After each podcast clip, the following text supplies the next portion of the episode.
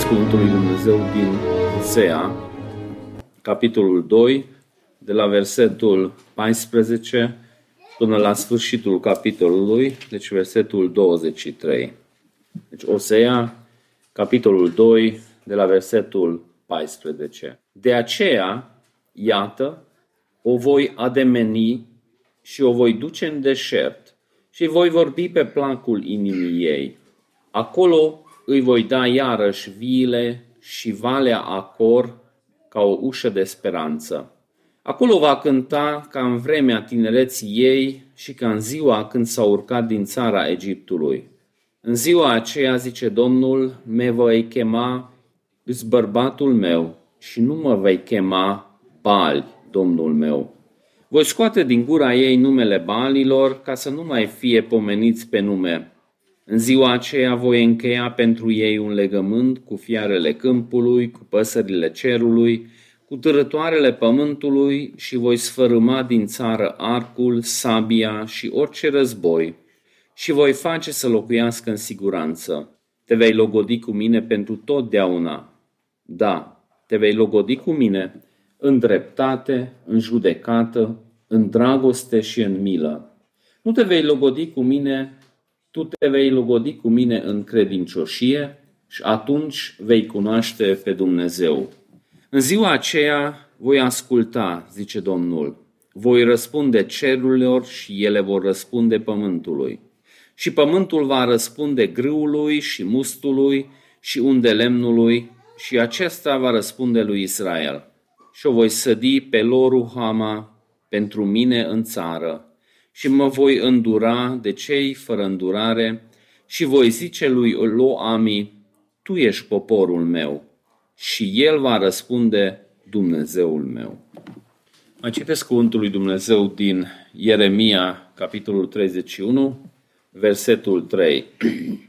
Domnul mi s-a arătat de departe, zicând, Te iubesc cu o iubire veșnică, de aceea te-am purtat cu bunătatea mea. Deci te iubesc cu o iubire veșnică, de aceea te-am purtat cu bunătatea mea. Bunica mea avea un aparat mare de țesut covoare. Ei lucrau foarte mult în timpul verii, dar iarna programul lor era puțin mai lejer, că nu trebuia să meargă pe câmp și să nu piardă timpul degeaba cu telenovele. Facebook nu avea bunica mea. Atunci ea încerca să facă ceva util și puneau acest aparat de țesut covoare în bucătărie era foarte mare, ocupa toată bucătăria. Era foarte interesant pentru noi copii, dar nu ne lăsau să umblăm la el, că probabil noi stricam. Și bunica mea făcea covoare. Aduna haine vechi, cârpe vechi, lucruri care noi astăzi aruncăm sau ducem în cutia de Caritas.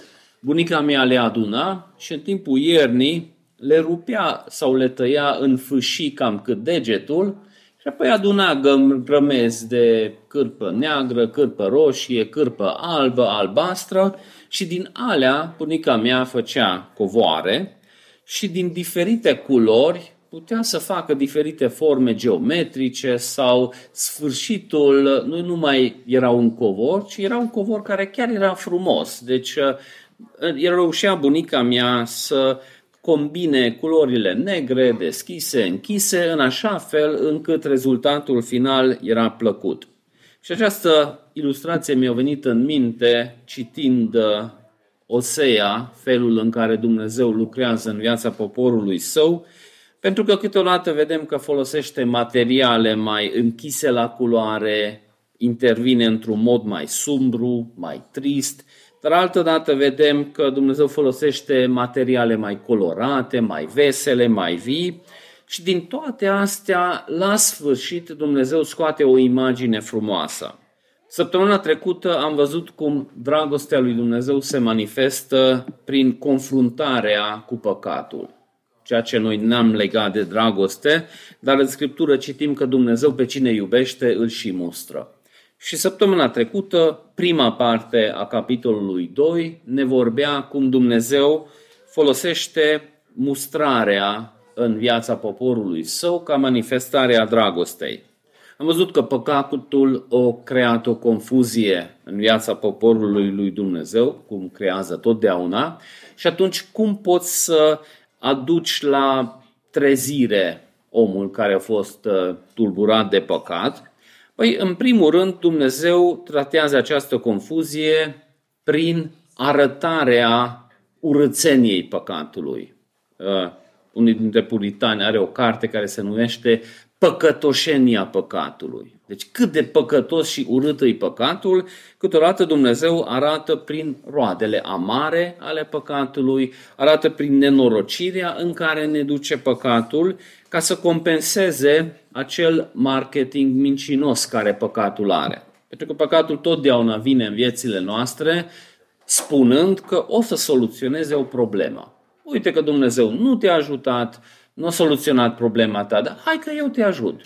Nu în conformitate cu scriptura acestei căi, dar o să te ajute, o să vezi.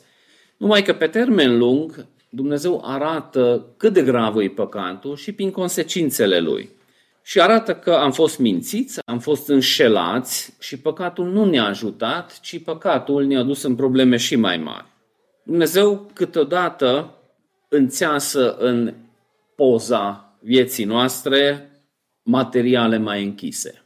Și sunt perioade mai triste când vedem că păcatul nu este soluția și prin asta Dumnezeu la fel ne trimite înapoi la El. De multe ori văd că și creștinii nu prea văd diferența între judecata condamnativă a lui Dumnezeu și pedeapsa cu scop educațional. Dar pedeapsa cu scop educațional nu are scopul final să te alunge de la Dumnezeu, ci are scopul final de a te atrage. Și asta vedem aici în Hosea. Am văzut uh, multe lucruri neplăcute. Că Dumnezeu o luat de la ei la început plăcerile, au arătat goliciunea lor, deci s-au făcut de rușine în fața altora, după aceea nici lucruri elementare nu mai aveau, deci duceau lipsă de multe lucruri, nu le ieșau planurile, folosit această imagine că Dumnezeu l-a dus în pustie, l-a înconjurat cu țepe, deci nu le mai ieșea nimic, deci a devenit viața lor mizerabilă, dar nu este o răzbunare de genul, cum gândesc de multe ori și creștinii, că gata, ai păcătuit, o venit Domnul, ți-a tras două și te bagă în noroi și acolo te lasă. Pentru că Dumnezeu nu se oprește acolo unde noi ne-am oprit săptămâna trecută. Noi ne-am oprit că predica și așa a fost prea lungă și a trebuit să ne oprim, să nu vă păcătui, uh, pedepsesc și cu asta, dar vedem că merge mai departe imaginea și lucrurile nu se opresc acolo unde noi ne-am oprit săptămâna trecută, ci Dumnezeu în această lucrare de transformare a poporului său pune după aceea și fire mai colorate, mai vesele, mai plăcute. Vedem cum Dumnezeu, cu dragostea Lui, într-un mod insistent, ademenitor, îl ia pe poporul Lui și lucrează să-i câștige inima. Deci nu numai dă cu măciuca și te lasă acolo, ci îl ridică poporul lui și vorbește cu inima lui, cum unele traduceri spun. Și a doua parte a capitolului 2 din Osea, asta arată cum dragostea lui Dumnezeu câștigă inima noastră. Nu numai tună și fulgeră și pedepsește, ci vine blând, drăgăstos, cu gingășie atrage înapoi poporul său care s-a îndepărtat de el. Deci e ca și un proces de curtare, când faci eforturi mari să câștigi pe cealaltă persoană, să-l impresionezi, să-l atragi, să vină de bunăvoie. Bineînțeles, aici, în cauza asta, în cazul ăsta, e o vorba de o recurtare, pentru că a fost deja o relație, s-a îndepărtat și trebuie să recâștigi. Și Dumnezeu face asta și cu multă dragoste și gingășie. Pentru multă lume, mai ales cei care nu prea citesc Vechiul Testament, Dumnezeu în Vechiul Testament e unul care tună, fulgeră, pedepsește, deci nu mai durități vezi acolo, dar dacă citești atent și cu meditație, vezi câtă gingășie și câtă dragoste caldă este manifestată și în Vechiul Testament. Mulți când se gândesc la Dumnezeu, se gândesc ca și când la, se gândesc la mafiotul local, care bagă spaima în tine, se răzbună și ultimul cuvânt îi dur. Deci n-ai nicio speranță, dacă ar depinde de tine, ai evita persoana respectivă toată viața ta, deci când nu l-ai văzut, îi mulțumești că nu l-ai văzut și nu te-ai întâlnit și n-ai auzit de el. Dar în cazul lui Dumnezeu nu asta e nota finală. Nota finală este să-l atragă înapoi poporul ei. Și când folosește tonuri mai puternice, tot scopul este să-l atragă poporul înapoi la ei. Și vedem cum este înțăsat tonul ăsta mai dur, mai tare, cu partea gingașă și drăgăstoasă, cum atrage poporul înapoi, pentru că asta e scopul final, ca poporul să vină înapoi la Dumnezeu. Și în mâna lui Dumnezeu și notele dure, și notele mai slabe, mai blânde, în continuare, în, împreună formează o imagine clară. Și pentru noi, de multe ori, este chiar greu să vedem echilibrat acest lucru și să tragem concluzii bune. Și în ziua de azi, în lumea evanghelică, vedem două extreme. În unele biserici încearcă să sublinieze latura blândă a dragostei lui Dumnezeu. Dumnezeu iubește, Dumnezeu nu pedepsește, Dumnezeu... Deci vezi numai partea asta blândă, dar termenul final este încurajarea păcatului, oamenii renunță la adevăr, oamenii vând o grămadă de lucruri care sunt prezente în caracterul lui Dumnezeu. Ca să contracareze asta, cealaltă extremă în biserică merge în cealaltă direcție, unde Dumnezeu tună și fulgeră și oamenii tremură tot timpul, dar nu văd partea asta gingașă. Și atunci oamenii au o frică de Dumnezeu, dar nu e frica aceea despre care vorbește Dumnezeu, pentru că frica lui Dumnezeu este mult mai complexă decât acea frică care te ține departe de acele persoane de care ți-e frică. Deci Dumnezeu este dragoste, dar nu numai așa cu sirop și dulceață vânzând adevărul și în pasajul citit chiar vedem că restaurarea relației include toate aceste elemente care noi n-am pune împreună. Noi am zice că ori asta, ori latura asta, dar Dumnezeu le pune împreună și poporul care vine înapoi apreciază amândouă laturi. Cunoșteam o mamă care creștea singur copilul și copilul când a devenit adolescent, a mers la școală, a făcut niște prieteni nerecomandați și prietenii respectiv au băgat în capul lui că uite mama ta te terorizează și că noi îți deschidem mințile și au început niște obiceiuri destul de destructive. La un punct mama a vrut să intervină și să-l oprească. Și atunci copilul s-a revoltat și s-a mutat de acasă la acei prieteni care aveau niște părinți foarte permisivi, deci la 16-17 ani le cumpărau alcool și ieșeau noaptea când vroiau, făceau ce vroiau și copilul ăsta era convins că no, acela e adevărata dragoste și mama nu-l iubește, că dacă l-ar iubi ar face tot ce vrea.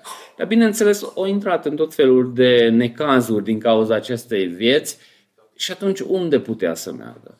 Păi mama era care aducea sacrificii și încerca să rezolve problemele, dar când era mai bine, atunci tot acolo se refugia la acea familie care era foarte înțelegătoare cu toate păcatele lui. Și vedem ceva similar și aici în cazul lui uh, Israel, pleacă de la Dumnezeu și atribuie tot ce are idolilor.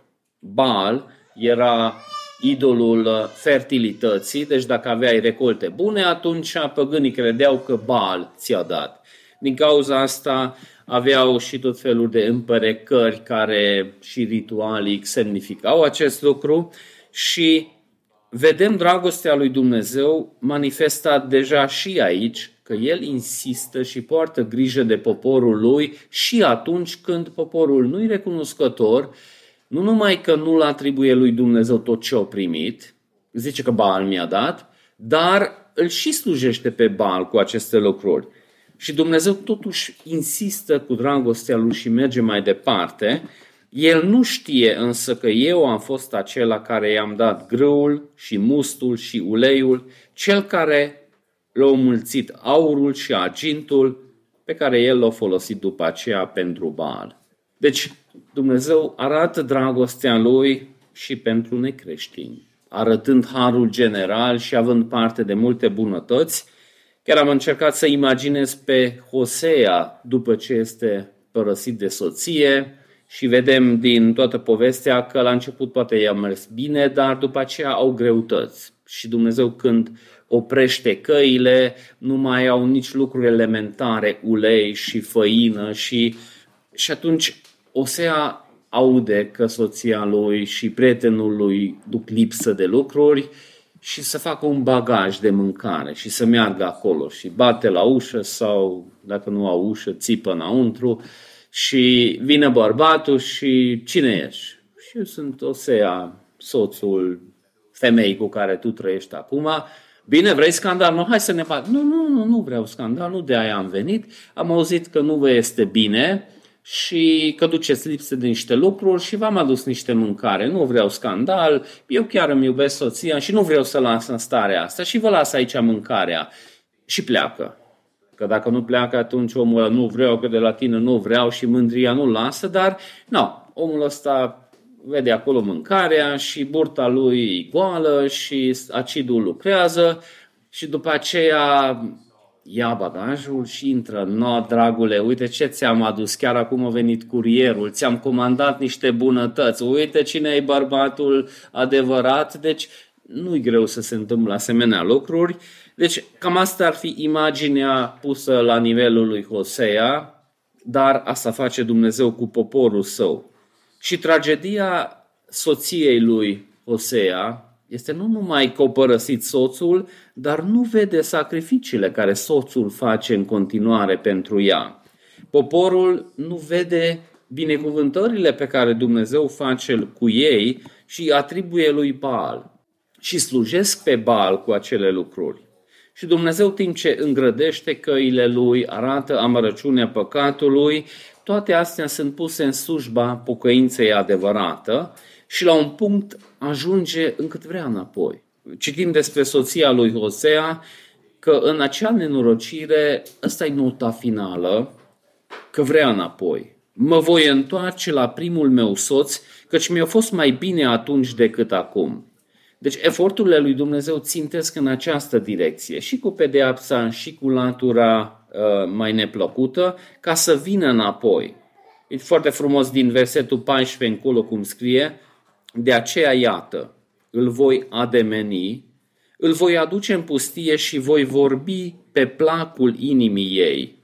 De acolo îi voi da viile înapoi, îl voi face valea Acor o poartă a speranței.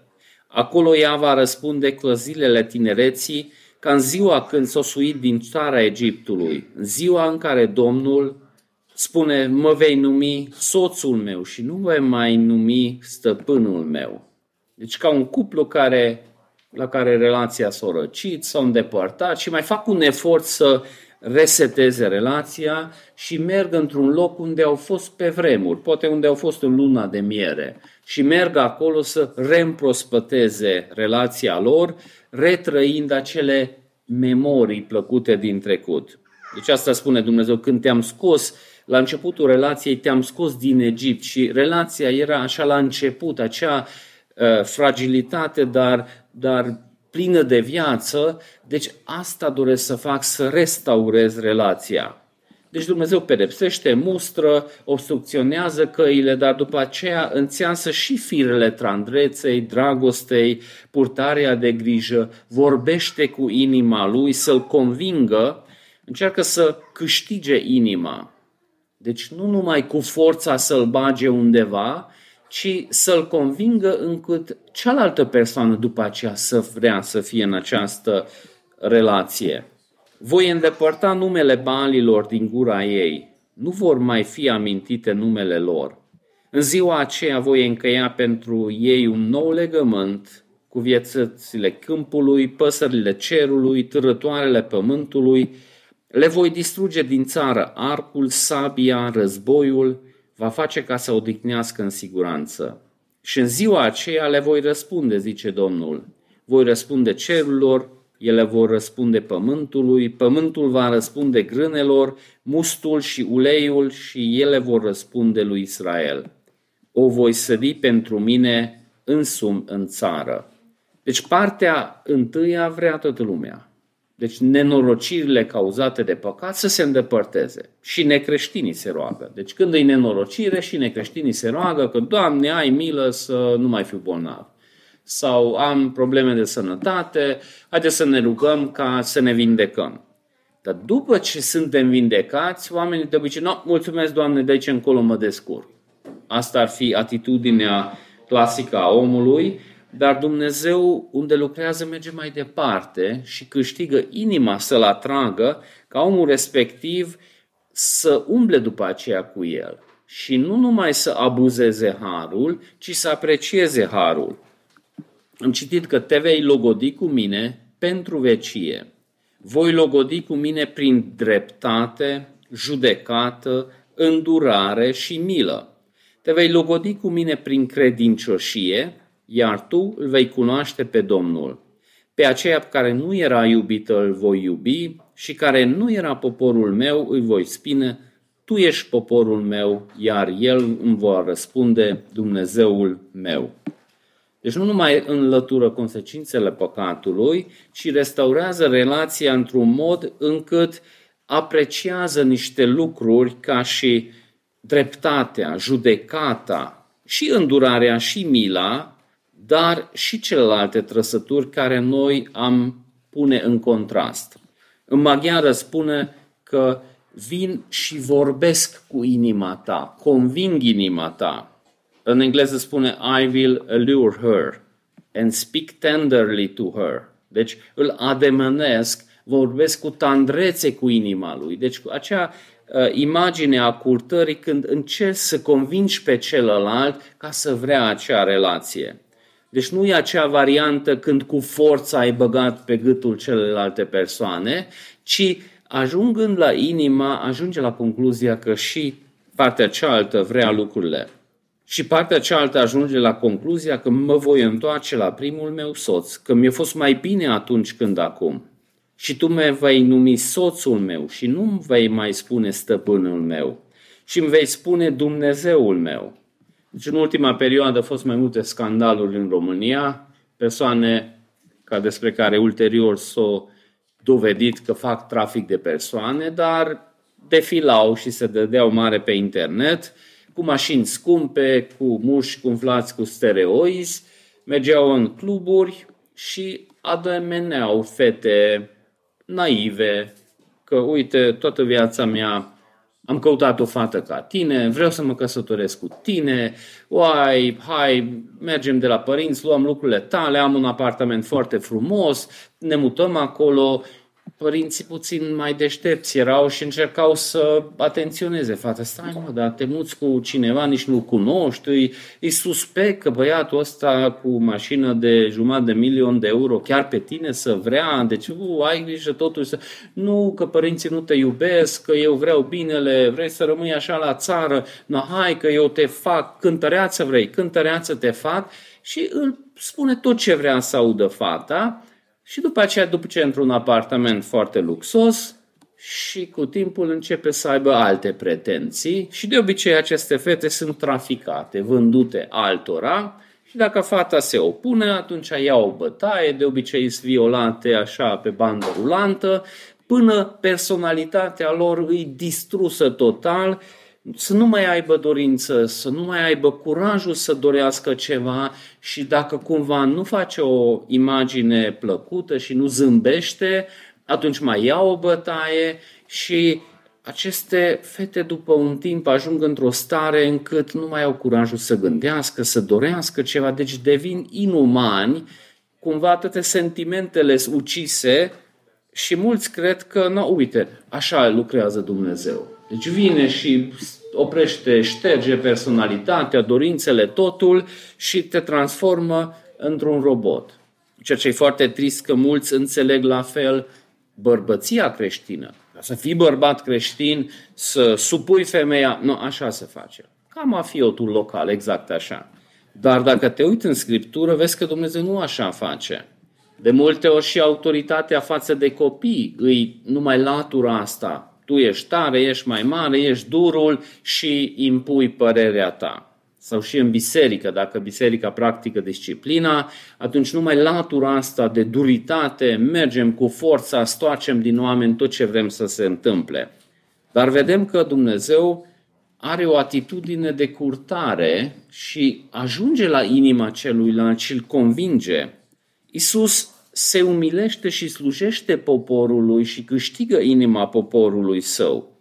Deci chiar dacă lui i s-a dat toată autoritatea pe cer și pe pământ, nu intră spărgând ușa și dând pumnii și sucind mâini și forțând oamenii că ai grijă că eu am toată puterea și vine fulgerul. Ucenicii vroiau, Doamne, hai să pârjolim pe ăștia, dă un trăznet acolo în sat. Ucenicii erau tentați să meargă pe linia respectivă, dar Dumnezeu altfel merge. Deci ar trebui să vedem o nuanță care de multe ori nu se vede. Dar vedem și când se pocăiește cineva, Dumnezeu așa vorbește cu inima unui nepăcătos care nu-L vrea pe Dumnezeu, nu-L cunoaște, nu-L vede, dar îi dă o inimă nouă, îi transformă dorințele și omul vrea pe Dumnezeu. Omul alege pe Dumnezeu. Deci îi câteodată și dilema asta calvinistă armeniană are contrastele lui și câteodată nu se echilibrate, pentru că partea calvinistă câteodată așa de tare se ferește de partea armeniană încât renunță la anumite lucruri și citind mărturisirea Westminster chiar am apreciat cât de echilibrat încearcă să sublinieze că Dumnezeu nu șterge voința omului și nu uh, transformă într-un aparat care nu mai simte și care nu mai dorește, ci vine mecanic la el, ci câștigă inima omului. Și dacă are omul voință liberă sau nu are, deci este o dezbatere destul de mare și eu sunt calvinist de convingere, dar câteodată văd unii calviniști care nu într-un mod echilibrat uh, apără această latură. În mărturisirea Westminster, capitolul 9, paragraful 1 citim, Dumnezeu a înzăstrat voința omului cu acea libertate naturală care nu este nici forțată, nici determinată de nicio necesitate intrinsecă în facerea binelui sau răului. Deci mulți ar numi arminieni pe, pe care au scris mărturisirea Westminster, dar ei ce dorește să sublinieze când omul o păcătuit a ales să păcătuiască și nu a fost împins în păcat de un Dumnezeu sau nu știu cine, ci a ales acest lucru și omul când se pocăiește, atunci ajunge la o convingere încât vrea să umble cu Dumnezeu. Problema este că voința este condusă de ce este în adâncul inimii. Deci dorințele oamenilor s-au corupt și omul nu mai dorește binele și omul nu alege binele nu din cauza că Dumnezeu l-a îngrădit și l-a îndepărtat și nu poți. Vrei să alegi binele, dar nu te las. Deci cam așa ar înțelege cum unii interpretează că omul nu mai aibă libertatea să aleagă bine. Domnul ar avea omul libertatea să aleagă și în a doua, a treia generație Dumnezeu spune că v-am pus în fața voastră binele și răul, alege binele. Domnul nu mai vrea să alegă binele pentru că dorința lui, natura lui păcătoasă, dorește răul. Dar nu este oprit încât săracul ar dori binele, dar nu mai poate. Deci libertatea voinței nu este încălcată nici când omul se pocăiește. Omul alege să umble cu Dumnezeu și arminienii spun că nu, uite că o ales pe Dumnezeu. A ales pentru că Dumnezeu a lucrat în inima lui și l-a convins și i-a dat niște dorințe care nu l-au caracterizat până atunci. În următorul capitol, Mărturisirea Westminster, capitolul 10, tot paragraful 1, spune următoarele. Pe toți aceia pe care Dumnezeu i-a predestinat la viață, pe viață veșnică și numai pe ei, este plăcut ca la vremea cuvenită, stabilită de el, să cheme într-un mod eficient prin cuvântul lui, prin lucrarea Duhului Sfânt. El îl cheamă pe aceștia din această stare de păcat și moarte în care se găsesc ei în mod natural, aducându-i la har și mântuire prin Domnul Isus Hristos. le iluminează spiritual mințile într-o mântuirea lor pentru a înțelege lucrurile lui Dumnezeu. El le îndepărtează inimile de piatră, le dă un loc în inim de, loc, inimă de carne. El le reînnoiește voința prin puterea sa nemărginită, îi determină să facă binele. El atrage în mod irezistibil, irezistibil la Domnul Isus Hristos, totuși într-o modalitate în care ei sunt liberi în această venire, ei doresc liber acest lucru datorită harului său. Deci Dumnezeu nu dă cu o măciucă în cap și omul pierde conștiința și îl leagă și îl târește în împărăție și săracul om se trezește ca, păi eu n-am vrut aici. Nu, deci omul care ajunge acolo, ajunge și la convingerea asta și dorința și oamenii care ajung în locul pierzaniei, cumva, într-un fel, voința lor este respectată. Ei n-au vrut la Dumnezeu, n-au avut part, n-au vrut de parte de harul lui Dumnezeu, de soluția primită prin Hristos și Dumnezeu nu le forțează în împărăție, ci le dă cumva ce au ales ei. Nu erau ei conștienți exact ce implică asta, dar și acolo vedem că nu încalcă voința lor. Deci Isus spune că cine uh, vine la mine, eu nu-l trimit. Deci uh, iadul nu să fie plin de oameni care și-au pus încrederea în Hristos și după aceea, nu, n-ai fost ales, îmi pare rău, n-ai, n-ai avut norocul. Deci cei care vin o să fie primiți și care nu vin nu o să fie forțați. Deci această convingere ademenitoare a lui Dumnezeu se manifestă și când se pocăiește cineva și când se transformă omul. Numai că e un proces lung și noi am dorit și sfințirea noastră și sfințirea altora într-un mod mai urgentat. Și atunci încercăm să intervenim, să, să urgentăm puțin procesul și aici foarte repede putem merge undeva unde nu merge. Și putem folosi niște unelte care Dumnezeu nu folosește. Și pentru noi chiar e greu unde să-L mustri, unde să fii tare, unde să fii blând, nu știu, și tendința noastră naturală de obicei, nu știu, unii părinți tind să fie tot timpul duri și lipsește latura asta blândă. Alții sunt așa de înțelegători încât hrănesc păcatul în copiilor și justifică păcatul și motivează păcatul și să găsește echilibrul. Deci eu de multe ori chiar mă uit și mă gândesc, oare aici de ce nu a fost mai dur Dumnezeu? Că eu aș fi fost. În altele locuri, în Biblie, văd că îi prea dur poate Dumnezeu. Nu ar trebui să fie. Deci eu chiar de multe ori încerc să înțeleg logica din spate, unde trebuie să fii mai dur sau unde trebuie să fii mai moale. Dar Dumnezeu alege să ne sfințească o viață întreagă. Deci până la sfârșit trage timpul cumva dar unde se produce o adevărată schimbare, acolo omul vrea acel lucru. Deci devine parte a caracterului nostru și nu este forțat prin gâtul nostru.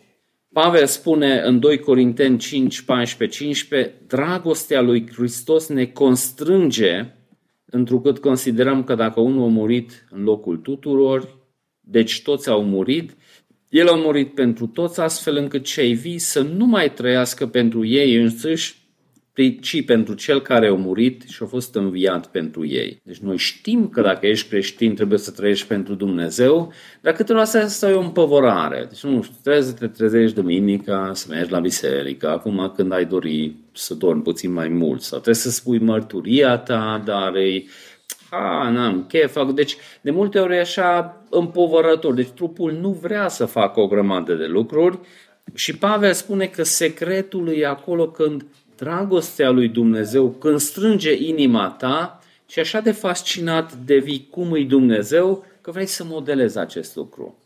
Deci nu varianta înspăimântătoare, deci de multe ori și frica de Dumnezeu, cam foarte greu reușim să, să materializăm. Deci Biblia vorbește de frica lui Dumnezeu, dar aceasta nu e ca frica de mafiotul local care te-a înspăimântat și vine lunar să dai taxă de protecție și sper să nu mai vină, sper să nu-l mai vezi. Deci nu e acea frică, ci e acea frică care te ține în apropiere, te fascinează. Deci, da, ai un respect, dar totuși vrei să fii acolo. Deci poate, nu știu, în, în, la Grand Canyon poți să experimentezi asta. Deci stai acolo la marginea stâncii și stânca e 2 km până în jos. Deci râul Colorado e cu 2 km sub tine. Deci e, pe nicio imagine, pe niciun video nu se poate redea acea distanță mare și totuși oamenii merg acolo cu milioanele să vadă și mai plătesc pentru asta, pentru că pe de o parte e înspăimântător. Sunt unii care star și ei nu se tem și mor câțiva făcând selfie-uri și căzând. În fiecare an mor destul de mulți oameni care n-au acea frică care te ține cu respectul, dar merg oamenii acolo și vor să vadă. Deci, nu știu, și Niagara, cascada Niagara, e înspăimântător cât de mare ești și totuși te fascinează, vrei să-l vezi. După aia te-ai mai duce înapoi și asta face Dumnezeu că frica lui e ceva ce te atrage, te fascinează. Și dacă suntem creștini, suntem preocupați și de soarta altora. Suntem preocupați de soarta copiilor noștri, suntem preocupați de soarta soților, soților noastre, suntem preocupați de frații noștri din biserică și de multe ori această preocupare merge într-o direcție păcătoasă și noi credem că vrem să facem ce Dumnezeu vrea să facă, dar începem să pierdem anumite trăsături. Vedem și în Biblie că suntem chemați să influențăm oameni cu cuvântul lui Dumnezeu, dar de, de multe ori asta se transformă într-o manipulare ieftină și atunci se transformă într-o fățărnicie. De multe ori Scriptura vorbește că frica de oameni poate să producă lăstari uh, stricați. Și Dumnezeu, când ne câștigă inima, ne atrage la El, atunci noi dorim să fim acolo. Dar noi când vrem să influențăm oamenii, atunci de multe ori facem tactici păcătoase, cum mafia locală te înspăimântă și face anumite lucruri nu de bunăvoie, că ți-e frică de ei sau face anumite lucruri de dragul oamenilor și nu-i un lucru rar întâlnit că unii oameni în biserică se comportă altfel, vorbesc altfel, după aia merg în lume și se comportă altfel. Deci asta, fățărnicia religioasă, îi produs de o lipsă a transformării adevărate.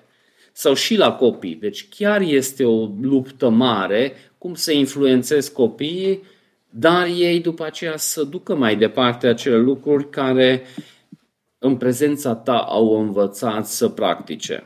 Deci de multe ori dorința noastră de a schimba alți oameni e motivat de de lipsa răbdării. Noi zicem că suntem cu dragoste față de ei. Dar Scriptura spune că dragostea este răbdătoare, este plină de bunătate, nu este invidioasă, nu caută foloasele lui, nu se supără, speră totul, suportă totul. Deci de multe ori când uh, vrem să influențăm oamenii, atunci nu avem aceste trăsături. Noi facem din dragoste lucruri, dar de multe ori pierdem răbdarea. De multe ori suntem egoiști și ne deranjează că celălalt nu-i cum ar fi comod pentru noi. Și dacă vrem să învățăm autoritatea cum să ajute alții să se schimbe, ar trebui să medităm mai mult despre atitudinea lui Dumnezeu.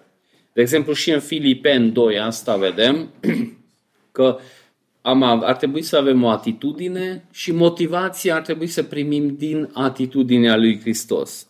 Așadar, dacă este vreo încurajare în Hristos, dacă este vreo mângâiere în dragoste, nu faceți nimic din ambiție egoistă, din slavă de șartă, ci în smerenie, să-L considerați pe alții mai presus decât voi.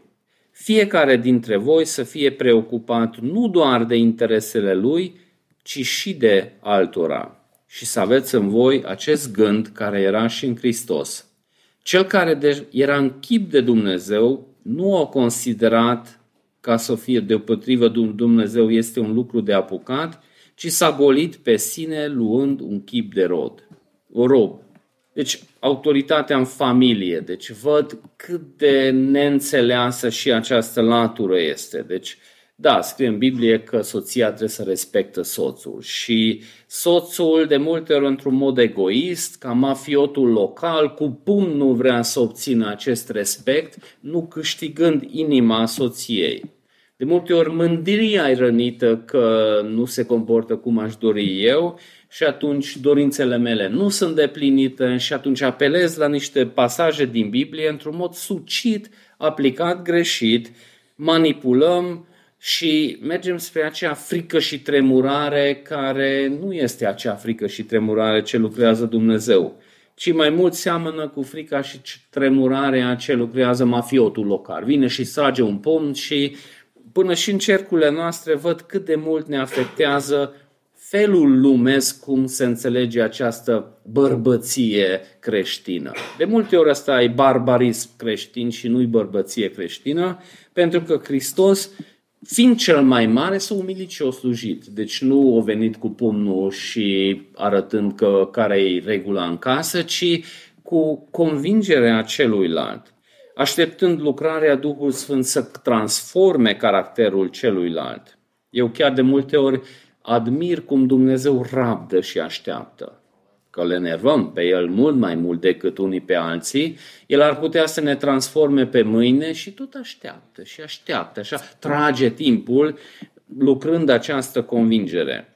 Și vedem în Efesen 5, 21, 32 că această încercare a soțului ca soția să fie transformată sau a soției ca soțul să fie transformat, tot timpul ar trebui să țintească la căsătoria lui Hristos cu biserica lui. Deci asta spune că soțul vrea ca soția să se schimbe, soția vrea ca soțul să se schimbe pentru că trebuie predat lui Hristos mireasa.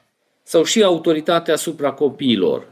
Deci chemarea noastră nu este să ștergem personalitatea lor sau să nu mai gândească copilul, ci să devină un robot care automat uh, face anumite lucruri, pentru că deci unii reușesc destul de bine să șteargă personalitatea și dorințele, dar nu asta e scopul. Deci copilul o să fie diferit de noi în multe privințe, pentru că Dumnezeu i-a dat o altă personalitate, i-a dat o altă chemare, și atunci uh, trebuie să fii foarte atent că, da, avem anumite reguli și nu îți permiți să pui cuie în priză pentru că o să mori și orice vrei tu, eu nu-ți permit. Dar totuși, scopul final ar fi ca copilul să înțeleagă cu timpul că nu-i bine acel lucru și nu numai de dragul părinților, ci din convingerile proprii să facă anumite lucruri și să nu mai facă.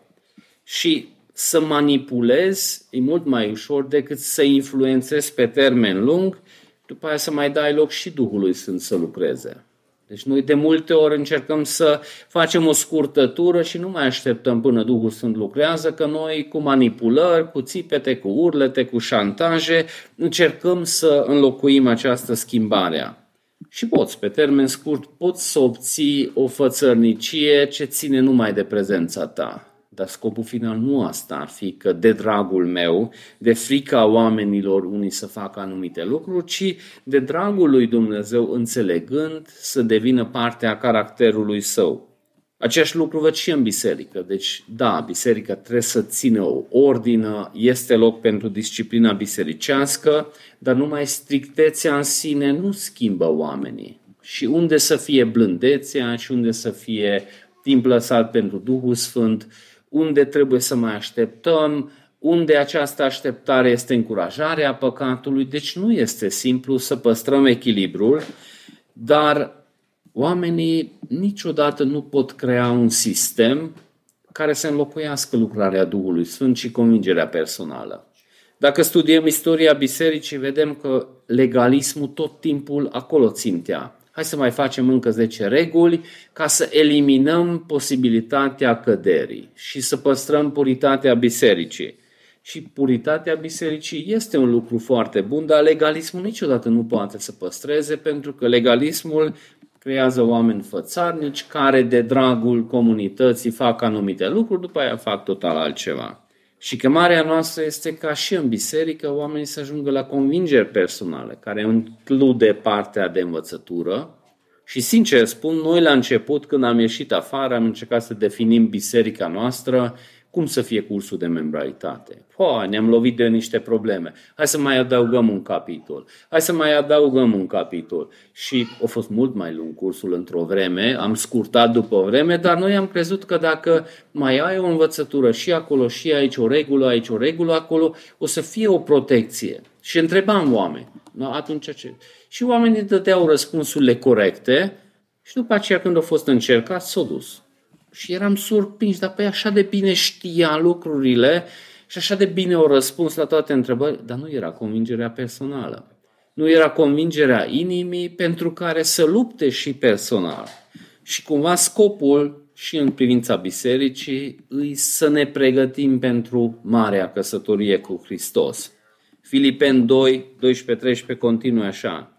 De aceea, prea iubiții mei, așa cum întotdeauna ați ascultat, nu doar în prezența mea, ci mult mai mult acum, în lipsa mea, lucrați pe deplin mântuirea voastră cu frică și cu tremur, căci Dumnezeu, Cel care lucrează în voi voința și înfăptuirea după buna lui plăcere.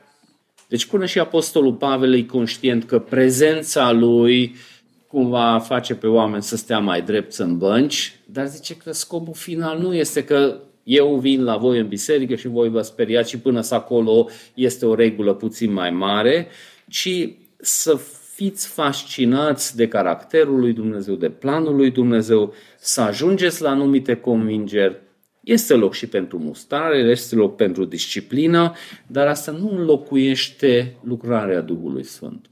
Este loc și pentru excomunicare din biserică, dar cumva să se țină în echilibru latura asta mai strictă, cu latura blândă și ademenitoare, pentru noi chiar este o provocare mare. Și totuși, imaginea finală ar trebui constant să revină în mintea noastră. Eu sunt obligat de multe ori să mă amintesc că asta nu e biserica mea. Asta e lui Biserica lui Hristos. Eu poate sunt o unealtă pe care folosește Dumnezeu. Poate nu o să mă folosească în viața fiecăruia până la capăt, dar să văd că Dumnezeu o să ducă lucrarea lui la bun sfârșit. Pavel în 2 Corinteni 11.2 folosește mai departe această imagine a relației lui Dumnezeu cu poporul lui și spune că sunt gelos pe voi cu gelozia lui Dumnezeu, pentru că v-am logodit cu un bărbat ca să vă înfățișez înaintea lui Hristos ca pe o fecioară curată. Deci Pavel încearcă să țină în constant această imagine că biserica trebuie să se sfințească, dar nu de aia că mie să-mi fie mai ușor. Soția trebuie să se sfințească, soțul trebuie să se sfințească, copiii trebuie să-L cunoască pe Dumnezeu și să fie transformați pe chipul și asemănarea lui Dumnezeu, dar nu ca mie să-mi fie mai ușor, și nu poți să urgentezi procesul ăsta cu unelte lumești și manipulări și șantaje, ci Dumnezeu poate să facă acest lucru și l-a promis că o să ducă la bun sfârșit, cum în Efesen 5.27 termină Pavel paralela asta între căsătorie și relația lui Hristos cu biserica lui. Cu versetul 27 citesc în încheiere, pentru a înfățișa înaintea lui ca pe o biserică slăvită, neavând vreo pată sau zbârcitură sau altceva de felul acesta, ci să fie sfântă și fără cusur. Amin. Doamne, doresc să mulțumesc faptul că Tu ai vrut din eternitate să lucrezi în viața oamenilor, nu numai să creezi, dar și să recreezi lumea după cădere. Îți mulțumesc că ai venit după noi, când nu te cunoșteam, nu te doream și ai vorbit cu inimile noastre, ne-ai convins, ne-ai ademenit, ne-ai atras la tine. Și dacă sunt persoane între noi care nu te cunosc într-un mod mântuitor, tu poți să produci această schimbare în viețile lor, fără de care ei nu te vor, ei nu te doresc, nu te văd, nu te aud și inima lor nu poate să perceapă aceste lucruri te rog, Doamne, îndură-te de ei, îndură-te de noi care avem rude, persoane apropiate care nu te cunosc, pentru care suntem îngrijorați și de multe ori și cu tehnici lumești, pământești, trupești, încercăm să șantajăm pe ei în împărăția ta, dar asta niciodată nu produce creștini adevărați. Te rog, Doamne, ajută-ne să mărturisim cuvântul Tău și după aceea în rugăciune să chemăm Duhul Tău să lucreze și să ne liniștim în Tine, în faptul că Tu poți și Tu vrei să lucrezi. Tot așa aducem în fața Ta pe copiii noștri, pe următoarea generație. Vedem în cuvântul Tău că avem un loc, avem o chemare să învățăm pe ei, să-L chemăm la Tine, dar totuși înnoirea inimii noi nu putem să facem. Pe de o parte vedem că trebuie să ținem disciplină, ordine, dar de multe ori încurcăm asta cu adevărata schimbare și disciplina exterioară nu poate să producă în sine inimi transformate. De aceea, Doamne, te rog, ajută-ne să ținem în echilibru lucrurile, mă rog și pentru familiile noastre, pentru că chiar vrem ca soții, soțiile noastre să se transforme. Dar dacă suntem sinceri, de multe ori trebuie să recunoaștem că din motive egoiste vrem acest lucru, ca nouă să ne fie mai ușor. De multe ori dorim să obținem cu scopuri uh, greșite și cu unelte greșite, cu metode cu care orice mafiot local încearcă să influențeze oameni, să supună oameni. E așa de trist, Doamne, ca să vedem exemple în istoria bisericii pe care ulterior lumea folosește să justifice combaterea acestor principii de multe ori când lumea arată spre biserică, spre valorile creștine, spre supunere, spre respect, de multe ori ei condamnă lucruri care și noi ar trebui să condamnăm, pentru că sunt mești, pământești. Te rog, Doamne, ajută-ne să apreciem tot mai mult felul în care Tu ne transformi, câteodată vii mai tare, strigi mai tare, lași ca consecințele păcatului să ne învețe, dar altădată vii cu dragostea ta, cu bunătatea ta, să câștigi inimile noastre, ne atragi, ne ademenești. E așa de frumoasă această imagine ce citim în Osea, cum tu lucrezi pentru câștigarea inimii poporului tău felul în care fiul tău a devenit asemănător nouă, s-a umilit, ne-a slujit, nu câștigat, nu considerat ca un câștig de apucat faptul că e egal cu tatăl, ci s-a umilit și ne-a slujit și nu dădea cu pumnul în masă cerând drepturile lui și nu țipat și nu urlat, ci o tăcut și o slujit.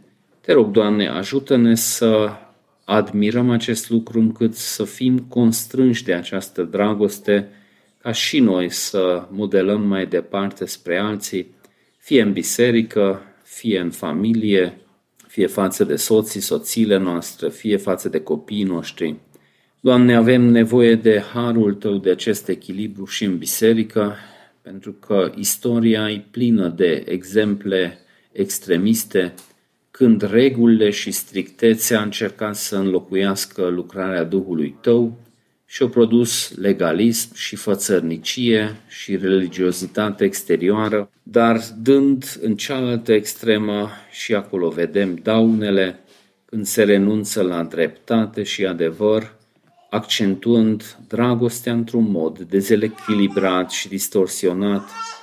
Doamne, ajută-ne să găsim echilibrul, să păstrăm echilibrul, admirând felul în care tu te comporți cu noi. Tu vezi inima fiecăruia dintre noi și aș dori să mă rog să aplici acolo unde trebuie la fiecare, să înțelegem voia ta și nu numai intelectual, ci să devină convingerea personală. Mă rog, Doamne, pentru cei care n-au reușit să vină, să fie cu noi, te rog să te înduri de ei. Tu vezi exact motivele, dacă sunt motive exterioare, te rog tu să înlături și să le dai posibilitatea să fie din nou cu noi. Dacă sunt motive interioare, atitudine greșite a inimii, tu vezi exact, Doamne, și tu poți să rezolvi și această latură, nu din cauza că tu ai avea nevoie de noi, de închinarea noastră, ci din cauza că noi avem disperat nevoie de prezența ta, de uneltele harului, te rog, Doamne, îndură-te de lumea asta în privința războiului dintre Ucraina și Rusia. Așa se pare că oamenii acești malefici sunt în stare să mai tragă un glonț până mai trăiește un om și nu le pasă de moartea miilor, zecilor de mii de oameni, nu le pasă de pagubele imense produse numai ca mândria și orgoliul lor să fie hrănit și culmea după aceea mai invocă niște principii morale și religioase. Doamne, admirăm și prin asta harul Tău, lunga Ta răbdare, că încă n-ai judecat lumea și din cuvântul Tău știm de ce. Pentru că Tu vrei încă să te îndui pe unii oameni, vrei să mai mântuiești oameni. Te rugăm, Tată Ceresc, să lucrezi în continuare și îți mulțumim că când ajunge la capăt răbdarea Ta, o să vedem dreptatea, dragostea, judecata și adevărul tău într-un mod încât nu am văzut până acum. Îți mulțumim tot ce am gustat din ea până acum și îți mulțumim că o eternitate întreagă putem să admirăm, să te slăvim pentru asta. În numele Fiului tău. Amin.